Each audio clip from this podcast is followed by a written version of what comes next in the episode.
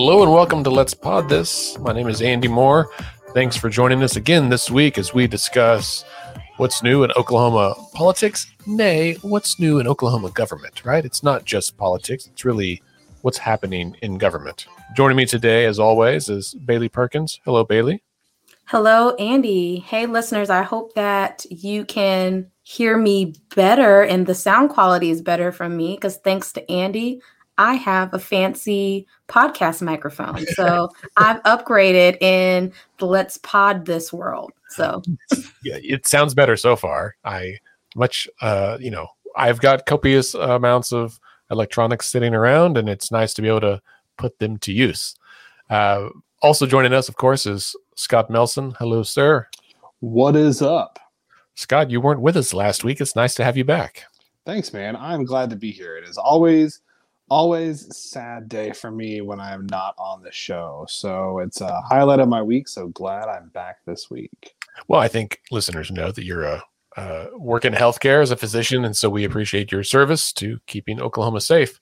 And maybe that's a good place to start this week. We haven't really talked about COVID for the last several episodes because there's a bit of a light at the end of the tunnel. Numbers are going uh, down, case numbers are going down and vaccine numbers are going up. And these are both good things. Scott, how are you feeling about the COVID pandemic since you deal with it on the front lines?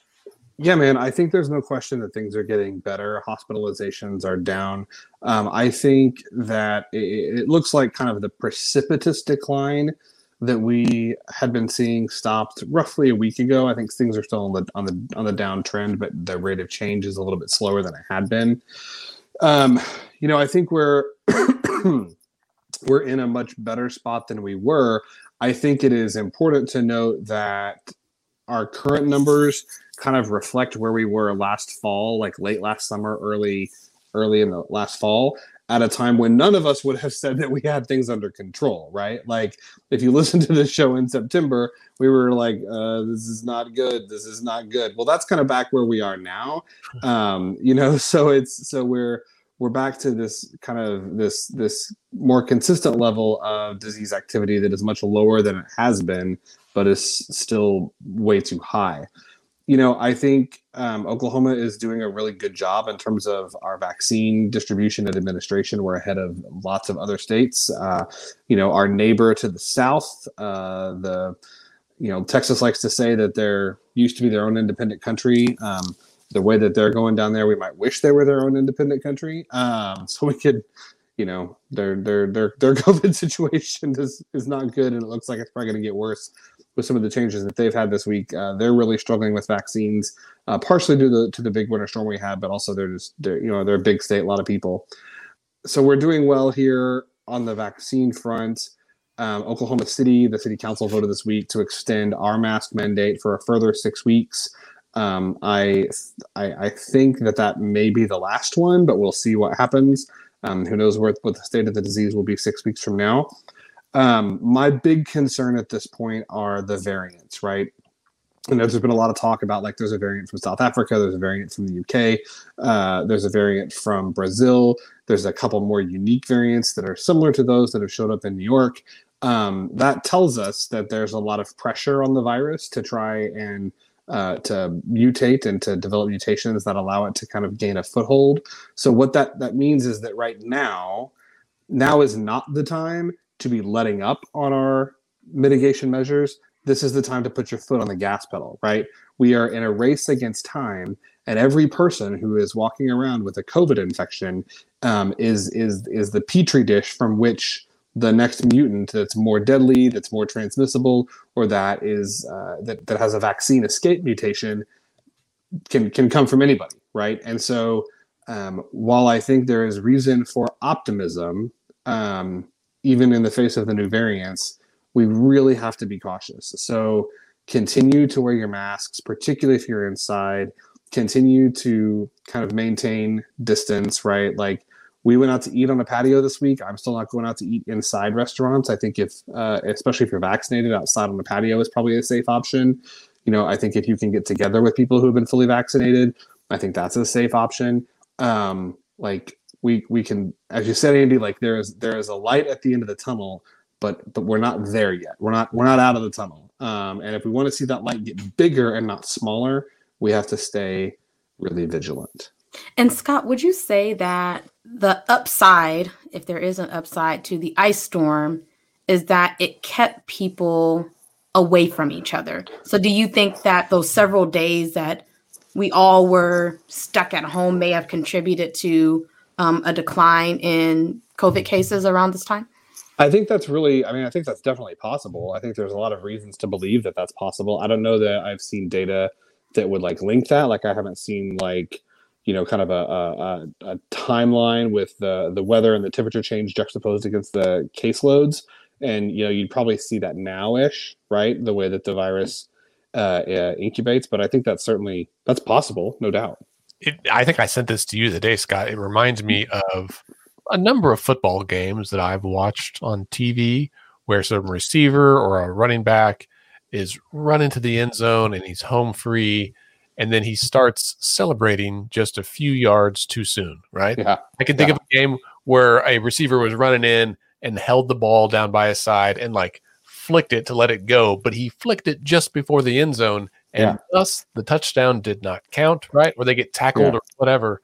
Let's not be that guy. I We can't afford to lose this game. no, that's right. We we need to we need to not snatch victory uh, from the jaws of whatever you I'm saying. You know what I mean? We need to not snatch defeat from the jaws of victory. Right? That's what it is. Well, because this translates to life or death.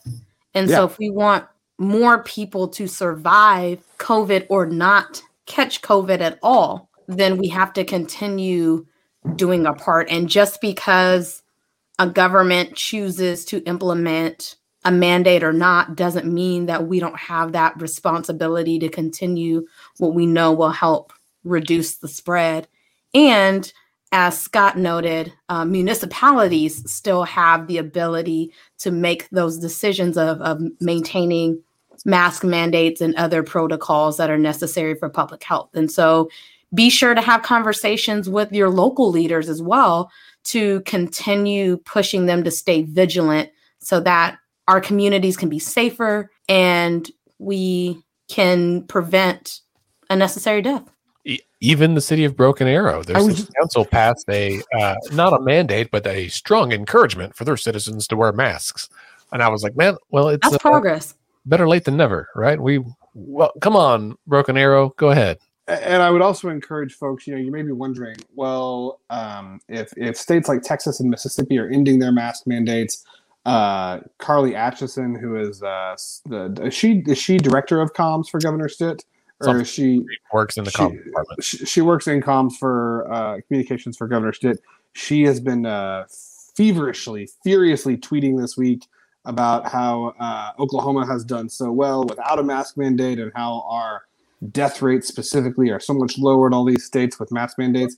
Important to know that another change that happened this week is that the Oklahoma Health Department will now start reporting coronavirus deaths in a way that is much uh, more similar to what the CDC uses rather than our own reporting method um, which means that when you when you look at coronavirus deaths, they jumped dramatically in Oklahoma this week, and they actually exceed all of these other states that had mask mandates. So one, uh, be careful of what data you're looking at when you're trying to make decisions about um, what is and isn't safe. Um, I will tell you again, as you know, as a doctor, as a person, um, as a doctor and a person who's had both of my shots, um, I will still be wearing a mask everywhere that I go. And the reason Governor Stitt's person is talking about this is because there was a um, op-ed produced in the Oklahoman, I believe it was in the Oklahoman, uh, by the governor praising Governor Abbott in Texas for making that decision to end the mask mandate in the state of Texas. And he was bragging about, you know, how Oklahoma has been open for business since June of 2020 and never had one. Uh, one of the lines that was quoted in the article was Despite constant criticism from the media and the left, I never once entertained a mask mandate here in Oklahoma. I always trusted Oklahomans to do the right thing and keep each other safe, and they have. As a It's just- person, yeah, as a person who lost one of their loved ones, my grandfather, we talked about it a few podcasts ago to coronavirus at a VA center in Lawton.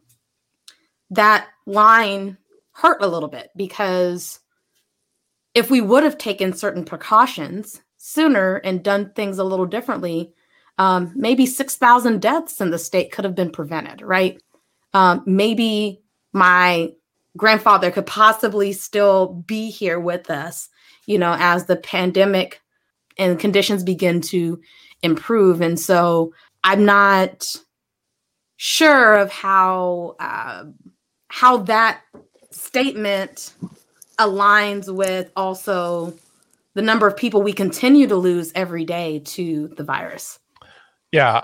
So the op-ed was actually Oklahoman carried a story about it, but his op-ed was actually in the Daily Caller, which I guess is a conservative, you know, news outlet. So he's speaking the language of the natives of that community, right? Like, uh, and the, da- the Daily Caller was founded by Tucker Carlson. If that tells you anything, that's what Tucker Carlson did before.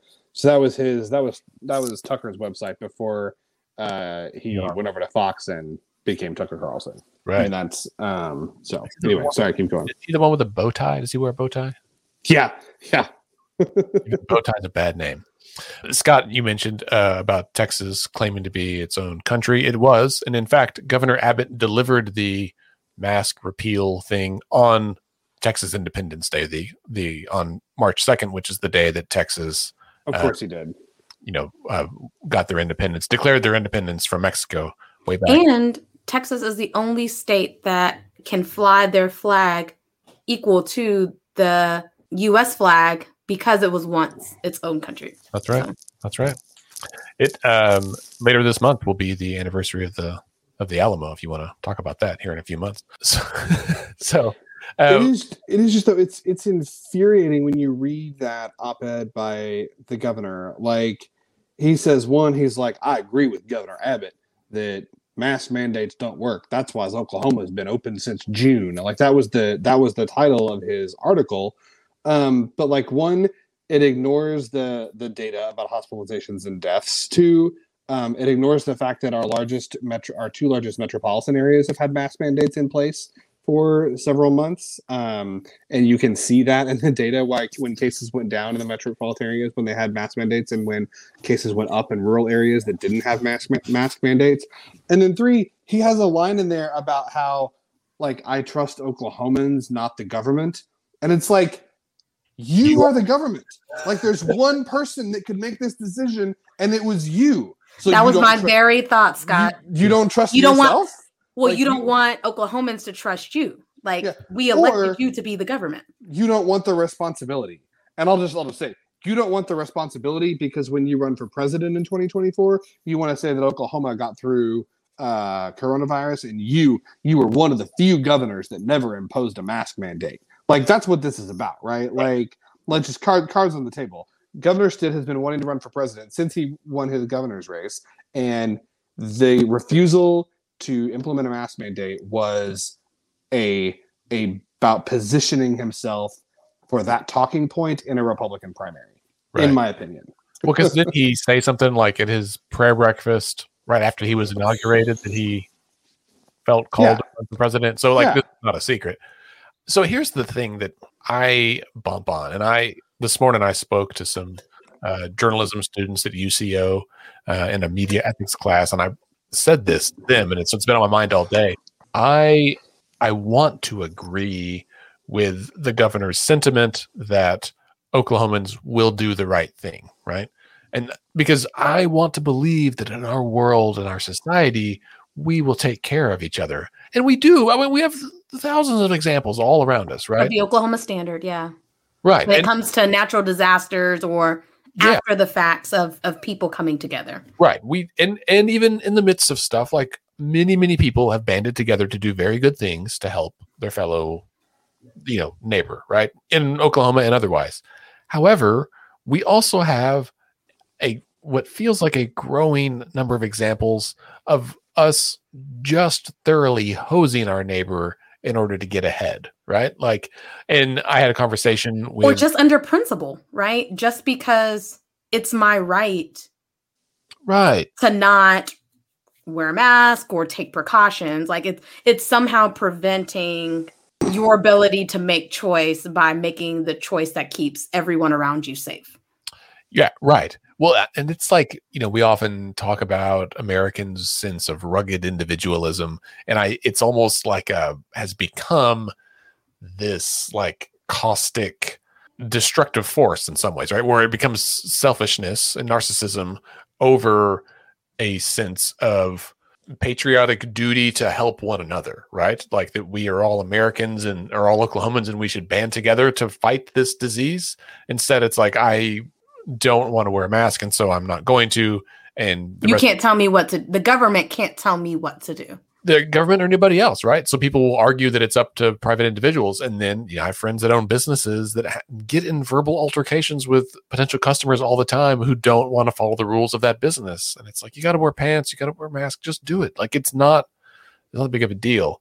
And so it is a, a difficult, right? I think for all of us to live in this world where we see acts of compassion and kindness side by side with acts of selfishness and destruction. I'm glad that you raised that, Andy, because that makes that Oklahoma standard concept in conflict, right? What does it actually mean when it's time for Oklahomans to do the right thing for one another? Yeah. I, mean, I think it's this is now we're getting into like a deep philosophical conversation, but I think this is a this is still true, right? Like we are all um, walking contradictions in some forms and fashions, right? Like I care about the environment, but I drive a car that uses gasoline, right? Like uh, those like little things like that um, are difficult. Um, I don't recycle every last piece of paper. I may feel guilty about it, but I just don't. You know, they don't all make it in that bin or whatever. And uh, I still eat meat, which I know is worse for the environment than eating more plant based thing or you know whatever. And so, how we reconcile these two truths about ourselves as individuals and ourselves as Oklahomans, I think is is a, a core narrative or a core thing that will shape the narrative of our state as we move through and reflect on this period in our history. One, I think one piece that makes me concerned is that we treat certain things as inevitable. Hmm. So, in the context of the governor celebrating not instituting a mask mandate and opening up the state for business, and I say that in quotes, that the 6,000 people who have died from COVID or the hundreds of thousands who have caught it and it has disrupted their lives, like it's almost like those things are just a part of living or just the sacrifice that has to be done in order to stay true to this principle of freedom and liberty and prioritizing the economy over the health of the people.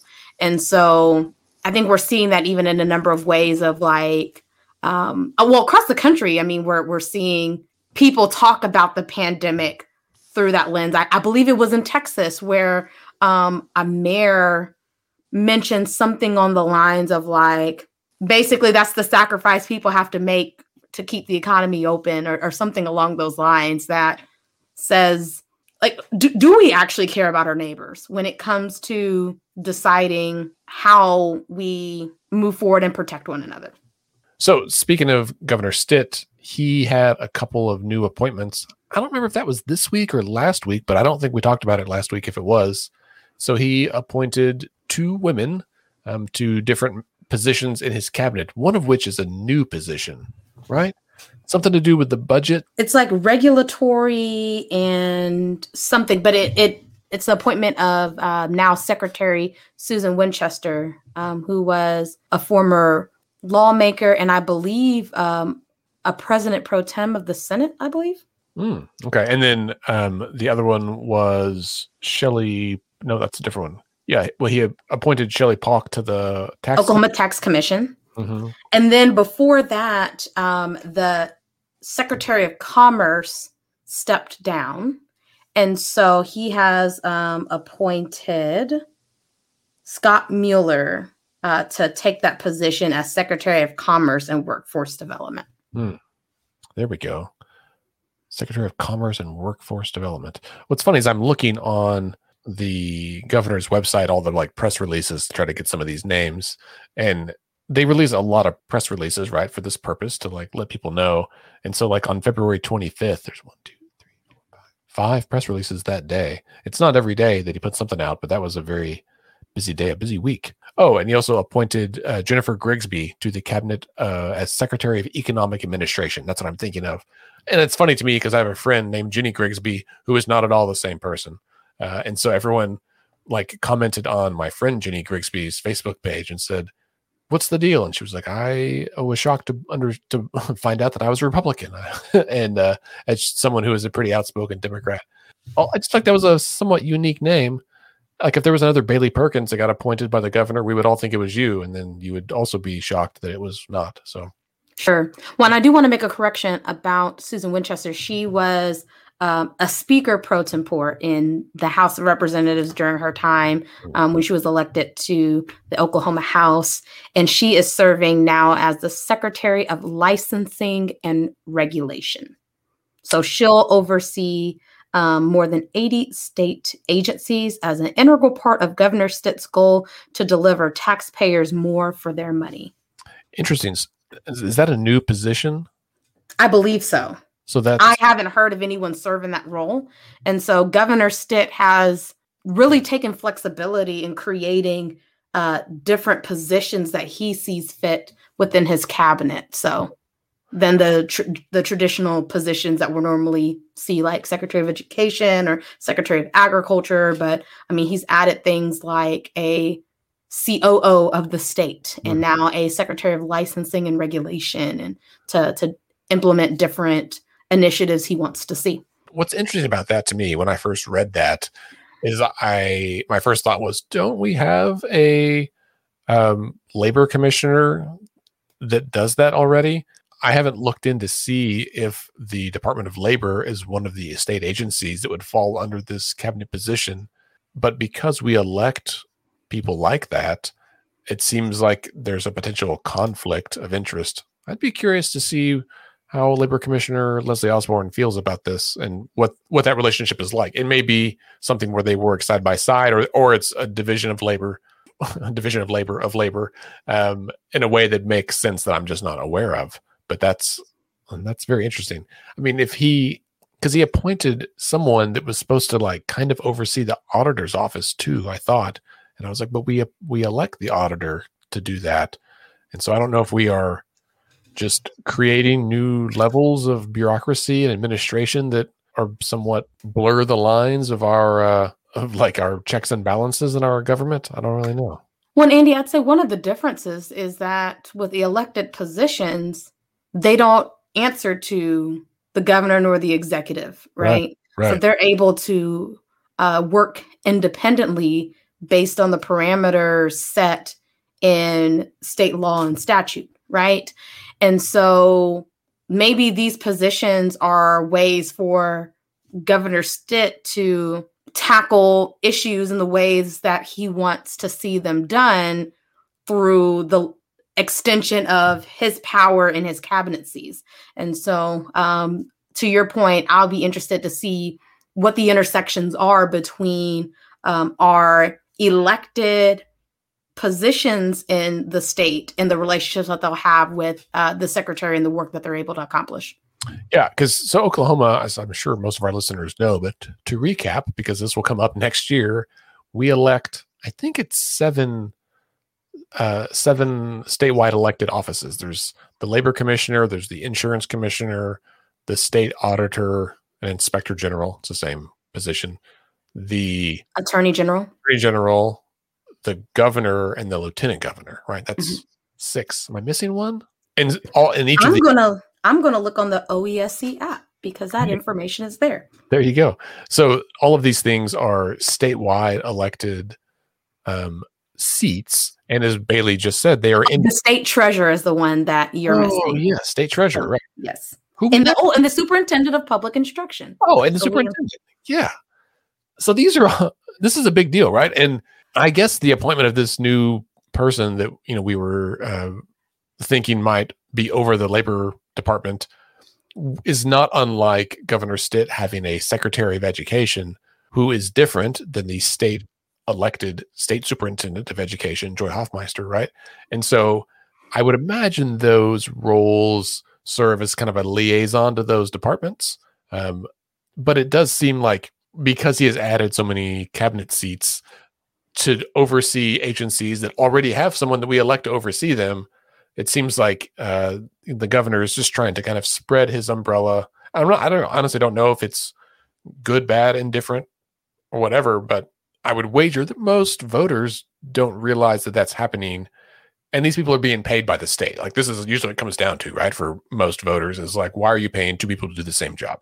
Well, one silver line that I see is uh, the appointment of of two women to the cabinet. So I believe that now makes at least three women who serve on his cabinet because the Secretary of Agriculture is Blayne Arthur. And so um, that makes at least three women that serve on the cabinet that aren't elected positions. Yeah, yeah. Um, you said OESC app earlier. Did you mean the OAEC app? Yes. Okay. Wrong acronym. So yes, Okay. I meant OAEC. OAEC. app. Yeah, Yes. the Oklahoma Association of um, Electric Cooperative. Cooperatives, Yeah. Well, but you said OESC, and that reminded me. That's actually why I asked. Story that also came out this week from OESC, the Oklahoma Employment Security Commission, that handles unemployment claims. They announced the other day that they have paid out uh, $4.4 billion in claims in the last year. So that's since last March. To put that in perspective, in the 10 years prior to that, um, they only paid out a little over or right around 3 billion, right? So this is, this is, we paid out more, a billion dollars more in one year than we had in the previous 10 years combined, which I think speaks to the severity of the economic uh, impact of COVID in our state. Now, a lot of those claims are not coming, that most of that is not coming from state dollars, that is coming from federal assistance, right? That flowed through OESC. Um, and and in addition to what the federal extra um, that they were paying for some of that stuff, but that's still like that's a lot of money, um, and they also it you know reminds us of the in the early days of the pandemic uh, last summer. OESC was behind the eight ball. They had an antiquated computer system. They may still do it, um, and they were way behind on being able to um, to follow through some of these claims. And so they had this huge mountain to climb. And to hear exactly how big that mountain was, I think was a, a startling number. Absolutely. And I think it's just an indicator of how the economic downturn will still impact communities. Even though we're seeing progress in COVID cases decline, it's still going to take a while for the economy to um, restore, right? Back to Yeah. where it was for fewer people to need unemployment benefits, for um, people to be able to secure work again at better wages, right? And so it's going to take some time for the economy to to to get back where it needs to be, and that's one thing that we have to keep in mind uh, at the federal level.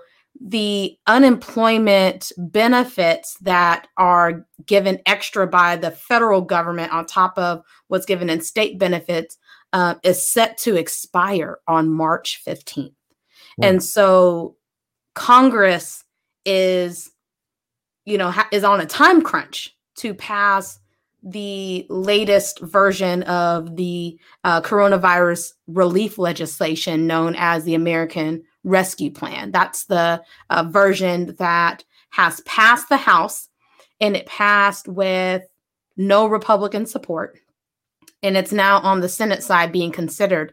But they have until March 15th to get something signed into law. Otherwise, that additional benefit that Oklahomans were receiving, well, not even just Oklahomans, but um, Americans across the country who um, are facing um, hard times or in between jobs due to the pandemic won't receive that that extra amount. And so um, the amount that they've proposed in this bill is going to be less than what was paid out pre in previous uh, coronavirus bills. Um, but nonetheless it's still $300 is still significant for families who are trying to you know, stay above water during the economic downturn. And so I think that's something important for us to consider when we have lawmakers talking about, oh, budget projections are better. Maybe we should do tax cuts or maybe we should do uh, this when we really need to be focused on how do we ensure that Oklahomans are sustained and protected as we get through um, this challenging time. Yeah. Well, and and I think that high number of unemployment claims, right, and the amount that was paid out um, doesn't not only demonstrates how severe the pandemic was, um, but also like I don't know, bespeaks the fact that we might not have had the best approach in dealing with this. Um, Scott, you and I were talking about this the other day. That does the fact that that Oklahoma had such massive unemployment um, and I think it was roughly on par, like as a percentage of the economy to other states. Um, but when we often compare things to, I don't know, Texas, right, who had a mask mandate and did these things while Oklahoma was open for business, do you think that the governor's decision to close later, reopen sooner, those things, do you think that helped or hurt the employment landscape in Oklahoma? I mean, I, I don't know. I think it's really hard to I think it's really hard to say, right? Like, um, you know, I don't know. I think on the one hand, you could make a case that his decision to open up sooner, I mean, that it that it hurt things because it forced businesses to try and make it work, right? Like businesses couldn't apply for assistance, right? Like if everything is everything is open and you can't apply for any kind of assistance for your business, and then your business goes under, well, that didn't really help the economy, right? Now, there are lots of businesses who found ways to make it work, but they made it work with reduced staff, right? Um, but you can also, of course, make the case that like if the, if the, if the economy is open, more people are going to have jobs. I think that's an overly simplistic way to look at it. I don't know that there's I I don't know of data. I certainly haven't seen any data. I don't know, but like the idea that like our opening in June like we open things in June and our state's fine. I think that's the story that we're trying that's, that's that we're trying that we're being told, but I don't know that it's, that it's that simple at all. Does that make sense? And what does fine mean, right? How how do we define that? I mean, there's that too, right? Like I think I think I think his his his version of fine is that instead of a shortfall in the billions of dollars, um, we we have essentially a flat budget or even a little bit of a surplus, right? Like that's what I think his version of fine is. But you know, I thought have, have you guys talked about uh, Mayor Holt's comments this week uh, on uh, MSNBC? So Mayor Holt uh, uh, did an interview with Chris Hayes on MSNBC this week where he he basically was like, any governor or mayor who says that they don't need this CARES Act money or that it's a blue state mismanaged, it's a blue state bailout. He was like, that's just complete nonsense. And anybody who says differently is full of it. He's like, if you're if you're an executive of mayor uh, an executive of a, of a state or a municipality, like I don't care whether you're Republican or Democrat, you need this money. Um, and I think that you know Oklahoma has had a large infusion of federal cash, um, and that's part of the reason why we're doing, you know, okay, whatever that means. Um, and I think that more money from from the feds would help us get even closer. I will say again, it was a year ago the Leader Echols came on this show and said I think that it's going to be, I think that it's going to be, uh, everything's going to be okay because the feds are going to step in and and backfill whatever hole there is, which is going to happen. That's what the CARES Act is going to do.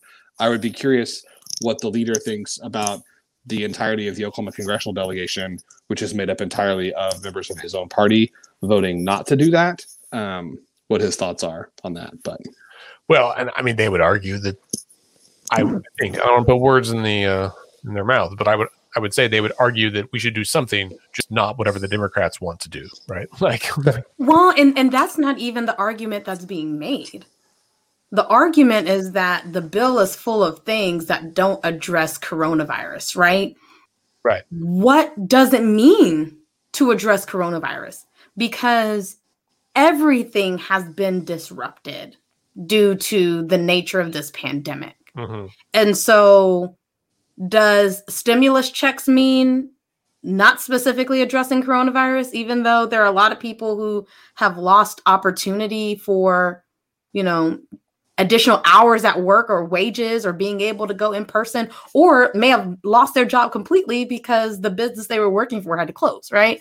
Um, does monies to state and local municipalities mean not covid relief right or does money for nutrition programs mean not covid so it's it's it's confusing on what is or isn't considered direct support to combat covid when we know that helping people get back on their feet is one of the best ways to ensure that we're able to recover quickly from this economic downturn after the COVID uh, pandemic subsides. Right. So, and there's a good portion of this American Rescue Plan that would be paid out relatively soon, right? So either in stimulus payments, um, money going towards vaccine distribution, uh, production and distribution, and a few other components that like they would be essentially like as soon as it passes, these things are moving into action, which is different than some of the previous COVID relief packages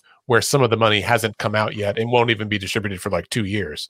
And so, as always with politics, there's some circular reasoning where like, oh, we shouldn't do this because it's not related even though we voted to do something else, you know, four months ago, they won't be paid out for two years when presumably we'll be past the pandemic, right? And so it's it's uh it's whatever is politically expedient. I think for the person speaking before the microphone is what uh, is what typically uh, we see them say. Well, and one thing I wanted to connect with what Scott was saying our municipal leaders are able to speak to the benefits of this infusion of funds to them because they, it gives them the opportunity to be creative in making programs or initiatives to respond to what is needed within their community, right? To tailor it. So we're seeing interesting programs to combat, for instance, evictions right mm-hmm. at the county level and at the state level i mean I, i'm not not the state level i'm sorry the county level and the city level for the city of oklahoma city right we've seen programs that are helping to ensure that people don't go without a safe place to quarantine to right during right. a pandemic and so um, without those funds it keeps local governments from being able to do the things that they need to do to, to keep people safe and to invest in their public health infrastructure because that's another thing as well. Uh, the city of Oklahoma City had a massive amount of masks that they were distributing to local organizations and entities to ensure that um, masks were plentiful and that they could be distributed out throughout uh, communities in the area. And so, um, I, my interpretation of COVID relief is addressing all of the things that have been disrupted by COVID. So I think that the bill is doing just that and getting direct support immediately into the hands of individual Americans, but also directly to local and state governments who can create uh, tailored responses. Yeah, I, I think, you know, at least for me, like this whole deal and these debates have presented some interesting opportunities to assess what we value or what I value. I'll talk about me, right? Like you start thinking about all the industries that have suffered, right? From restaurants and bars to airlines and um, hair cut things and um, you know the cruise industry. I'm not a big cruise line person. Never been on a cruise. Don't really have a desire to. And you and you know people start then uh, well having these conversations out loud i guess in public of like should we bail out the cruise lines? Are they necessary to human development? And it's and it makes me think of the death panels right? That they would be rationing care and they would have a panel of people dis- determining if you receive life-sustaining care or if you die. They kept branding this the opponents to the healthcare reform bill were calling them death panels and that's essentially what I guess what Twitter has become, where we we can all cast our votes on what types of jobs does this world really need? What's essential? What's extraneous? and we're going to have a thumbs up or thumbs down vote on whether or not you get a bailout and if you thus like lose your entire career and and whatever happens after that. And that's the thing is with the American Rescue Plan, it expands the PPP program and who has access to it. One of the biggest complaints um, in the design is that it prevented independent contractors and sole proprietors from being able to access those funds. And a lot of small businesses are designed that way, and particularly a lot of minority owned businesses are designed that way. So they weren't able to take advantage of it. And so now we have um, an expanded program that's not going to pick winners and losers of which industry is more important than the other. It's how do we ensure that people have what they need to stay afloat until we can get to a place of I mean, I hate this term, but I don't know what else to say to describe it, but get to a place of normalcy, right? And so I guess that's the the part of being in a democratic society and being on social media to your point that everybody gets to have an opinion about what is or isn't important but i'm just grateful that the way that this bill is designed it doesn't pick and choose winners and losers and who can access um, relief and support whether it's businesses or it's individuals in need amen to that before we wrap up, I wanted to just touch on one other news bit this week because it's a theme that we talk about in a couple of ways. One, uh, it's about this fight for managed care or against managed care for Medicaid, and there was a uh, a call. Um, the Tulsa Regional Chamber had their Friday Zoom call and had Speaker McCall and Minority Leader Emily Virgin, and then you know uh, Pro Tem Treat and Minority Leader Kay Floyd uh, all on the call. So the four leadership of the legislature from both parties. And McCall acknowledged that while managed care has historically not been the preferred approach, uh, he said, and I think the great majority of members still feel that way, but we'll continue to see how it plays out. And that he said, you know, even though the legislature has a supermajority in both chambers that wants a different policy, it's likely to stand which is an interesting comment considering they have been so vocal about this. There have been bills filed to halt it, to stop it, to turn it around, uh, and and then here you've got the Speaker of the House being like, I mean, none of us like it, but we'll probably just let it stay. None like, of us like it. We could stop it, but we just we just probably won't. Honestly, like we just you know we got other stuff to do. Like we got to make sure that the Oklahoma legislature can declare any federal law or executive order unconstitutional. We got to make sure that we can, you know, nullify federal directives. We got to make sure that anybody who says the word abortion has to go to jail. Um, I mean, we just got we got other priorities.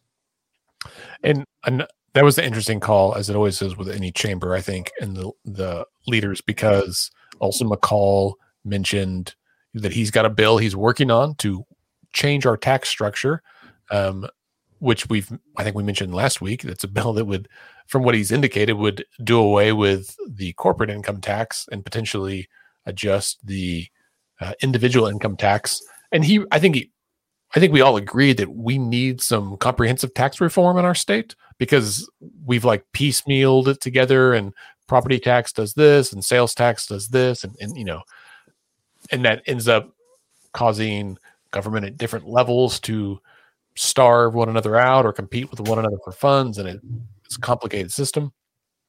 Although i would argue maybe let's look at comprehensive reform first before we start cutting off pieces of it um, because we don't want to don't want to cut off our nose to spite our face kind of deal andy you know what they say there's never a bad time to cut taxes i mean i don't say that but i i assume that I assume somebody's. I assume that you hear that at you know CPAC or the I don't know somewhere. I also hear well, that the weather's great in Cancun at CPAC. well, and I was going to add that like we have to remember that decisions aren't always made from a lens of personal convictions and beliefs, but of political strategizing. And I think the example of we don't like the managed care proposal, but we're going to let it through anyway, is an example of that larger political strategy. I mean, the governor has championed this as one of his top reforms. And, because we're engaging into an election season, I don't think it's useful from a political standpoint for one party to dominate the entire governmental structure and prevent wins in different ways that could jeopardize maintaining control of party structures, right? Um, we saw the same thing at the federal level when Republicans controlled the executive branch and the Senate. You saw reluctance of leaders to speak out about whether or not the elections were fair and whether the 2020 presidential race was was that the, the, the elections were were were fair, right? And so it was until like two or three days ago that our U.S. Senator Jim Inhofe spoke and said that, yep, there wasn't any um, fraud in the election process and our elections are secure. Mind you, and that's months after the public conversations and the false, uh, the smearing of states like Georgia and Pennsylvania and Michigan in their election processes. And, and Langford, Langford still up. hasn't said it. Langford still hasn't said it. Well, that he also has an election coming up, right? Senator Inhofe does not. And so I think there's political strategy that comes into play um, that sadly that that tipping point of doing the right thing versus the long-term implications right has to be weighed out in the political space well i'm not not necessarily has to be weighed out but is weighed out in the political space and i think that's an example of, of how it's played out at the state level. It's all a mess. It's all a mess. Well, friends, we've reached the end of another eventful episode and week. By the time we meet next week and reconvene for the next episode, we'll have passed another deadline in the state legislature where I guess next Thursday is the uh, deadline by which bills must pass off the floor of their chamber of origin. Uh, so we'll catch you up to date on what made it, what didn't. They've got, I think, record numbers of bills to hear almost every day um, on the floor, and still, you know, in committees uh, on of the opposite side. So uh, it'll be a busy week, many, many late nights. I'm certain of it, uh, and then we'll move on down the road. Bailey, thanks for being here. Of course, thank you, Andy. Scott, thank you, sir. Yes, sir. Wouldn't miss it. Sorry, I dropped off there for a few minutes. No, you're fine. Listeners, thanks for being here as well. Thanks for not dropping off, though. You're better than Scott. And we'll uh, we'll see you all next week. Remember, decisions are made by those who show up.